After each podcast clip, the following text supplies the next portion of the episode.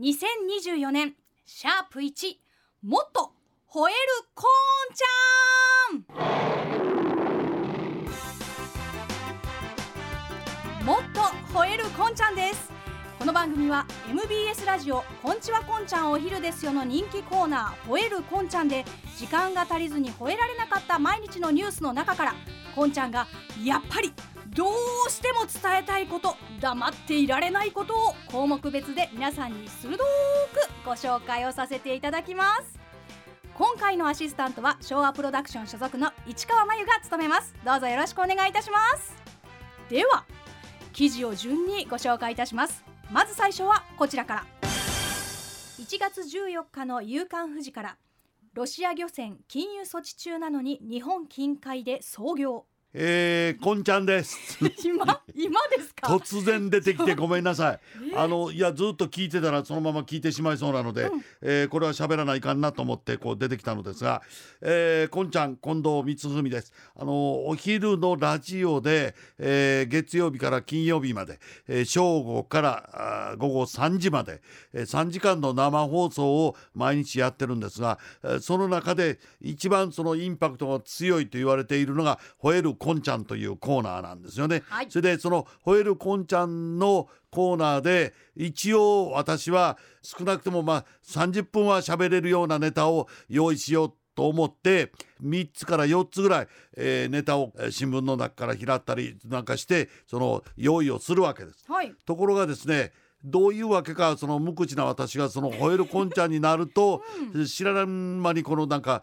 えー、ベラベラベラベラ喋ってですね、えー、結局、えー、ネタは一つか1.2ぐらいの割合で、えー、それで終わってしまうんです。でいつもなんかその、えー、放送終わった後にこうなんとかこう胃のあたりがこうなんかごちょごちょっとした感じがあってなんか言い足りないというかもっと言うとけばよかったああそこをこうしとけばよかったとかっていうのが毎日こう反省として自分の中でこっそり出てくるんです。でまあトイレの中でブツブツつぶやいて、えー、まあ消化不良を流してるわけなんですけれども、はい、そうじゃなくてそんなことするんだったら、あのー、せっかく用意した、えー、種なんだからそれをですねちゃんと言うたらどうやねんという、えー、プロデューサーの大英断がありまして、はい、でこんなところへとの出てきてですね YouTube で放送するなんてことは私は生まれて考えたこともなかったのです。いつもあの見るのは見てますし聞くのは聞いてるんですが、えー、そのあの中の、えー、一つに、まあ、うちの番組は入るのかなと思いつつ、えー、今日から始まります、えー、いつまで続くかどんなことになるかもう全然わからないんですがとりあえず例えば僕が今この胸の中にこうね、えー、小さなこの鳩のようなちっちゃな胸にですね収まらないね この思いを、えー、今からちらっと皆さんにご紹介しようかなとか、まあ、聞いてほしいなと思うところを喋ろうと思ってるわけです。さあそこで僕の胸に引っかかってることをちょっと聞いていただければなと思うんですね。はい、で、えー、まずはですね今船舶自動識別装置っていうのがあってですねこれは AIS っていうんですが、これは登録されてる船の位置とかですね、えー、操業状況を確認できる装置があるんです。でグローバルフィッシングウォッチというのがあるんです。でこれでその向こうが、えー、AIS にこう出してる AIS の自動識別装置に上げているその情報を分析するとですねロシアの大型のトロール船なんかはですね、はい、これ今3隻で出てきてるんですが、うん、これね普通の大きさじゃないですよ。7,000トンですから。7,000トン？1隻が7,000トンです、はあ、7,000トンが3隻並んででトロールしてるんです、え。ー、だからこのこのトロールの方法は多分1隻が大きいからそういう2隻で1つの網をって引っ張るっていうことは多分してないと思うんですがこれも多分ですよ。分かりませんけども、でもあのどっちにしろですねあのまあそういう底を7,000トンの船であの網を引いてずるずるずるずると行くわけですからものすごい量取れるんですよ。根こそぎも、ね、そうそうそうそう。そうだからこの辺の海後から行ったってもう魚がおらへんって言われるんです。はい、でそういうことをやっててですね。で去年の12月の中旬以降このロシアの大型トロール船7,000トンのやつがですね、うん、えー、太平洋側をこうずっとずっと南下してきて南の方へ降りてきてですね、はい、で岩手県から宮城県にかけての沖合でこれ日本のですよ日本の岩手県から宮城県にかけての沖合を、そのままずるずるずるずる引いていきよったんです。えー、ね、で創業してるってことはそういうことです。はい、でそのうちの2隻は一番近い時は福島の第一原発から、えー、32キロから41キロ。12月の13日から14日にかけてですがこの2日間であの32キロから41キロの海域まで接近して漁してたでロシアも言うてるんですよ中国と一緒に口口を揃えて、うん、日本の汚染水はと言ってるんです。言ってますね。で言ってるところがここでその漁してるんです現にトロール漁してるわけです。で漁してほなどうするかっていうとこれを中国にあげて中国に売るんですよ。で中国はこんなところのやつは絶対そんな受け付けへんと言ってたその福島県岩手県の沖合で魚漁してですね網でそう底引き網で引いてそれで、えー、持って帰ってそれを売ろうとするわけです。ほんならあの日本に向けて放ったその日本の汚染したあの海水で育った魚は絶対我が国には入れないって言ってるどこのどなたやねんと。ほんまや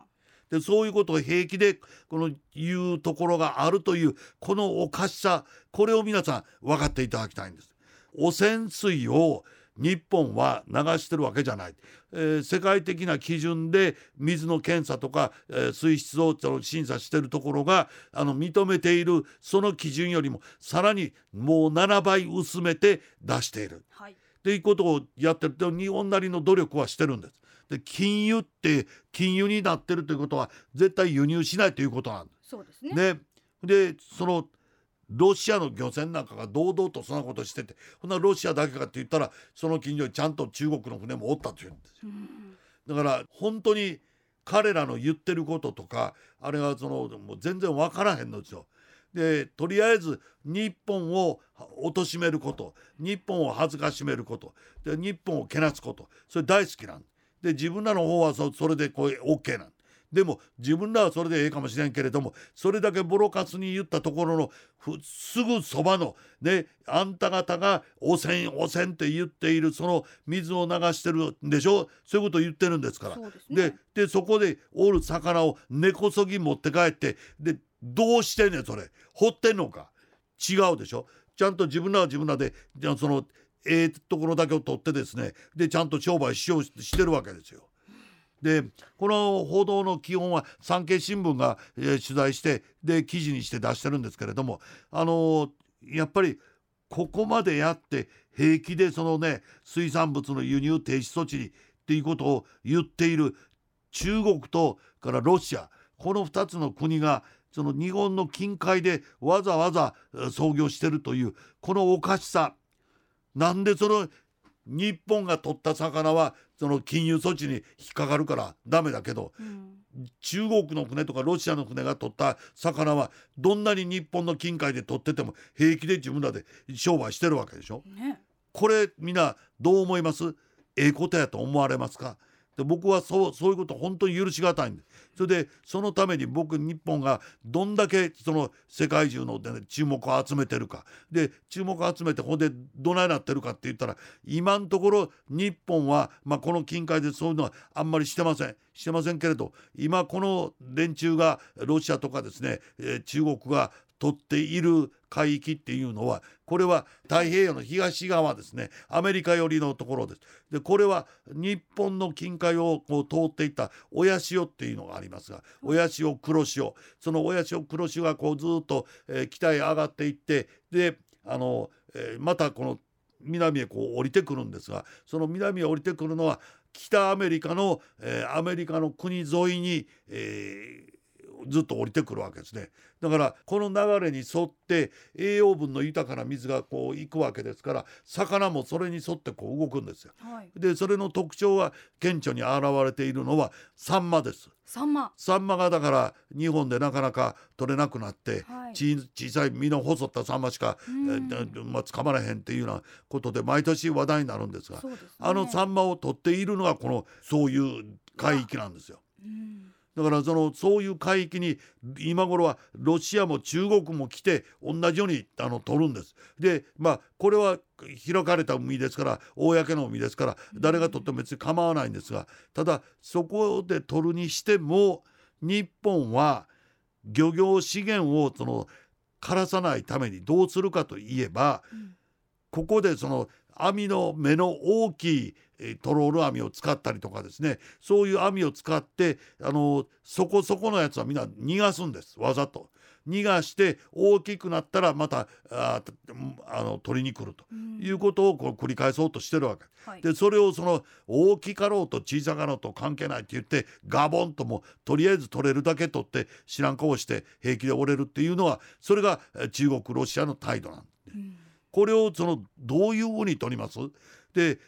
禁輸措置をしておきながら自分らはその禁輸された魚をちゃんと取って、えー売ったり買ったりしてるわけですよ。そうですね。でなんで日本だけはそういうことするなっていうのかって。このおかしさというのを彼らはおかしいと思わない。彼らはこれで何が悪いねんって言うんです。うんね。だからこういうそのねあのぶ日本は処理した水ですから汚染水とは絶対言いませんうん処理水って言います。はいその処理水であの放出してるその水があ流れている海の中はものすごい汚れてると言ってるその国がやってきて自分らの商売にはその魚を使うなんてじゃないおかしいじゃないかと。おかしいねだからその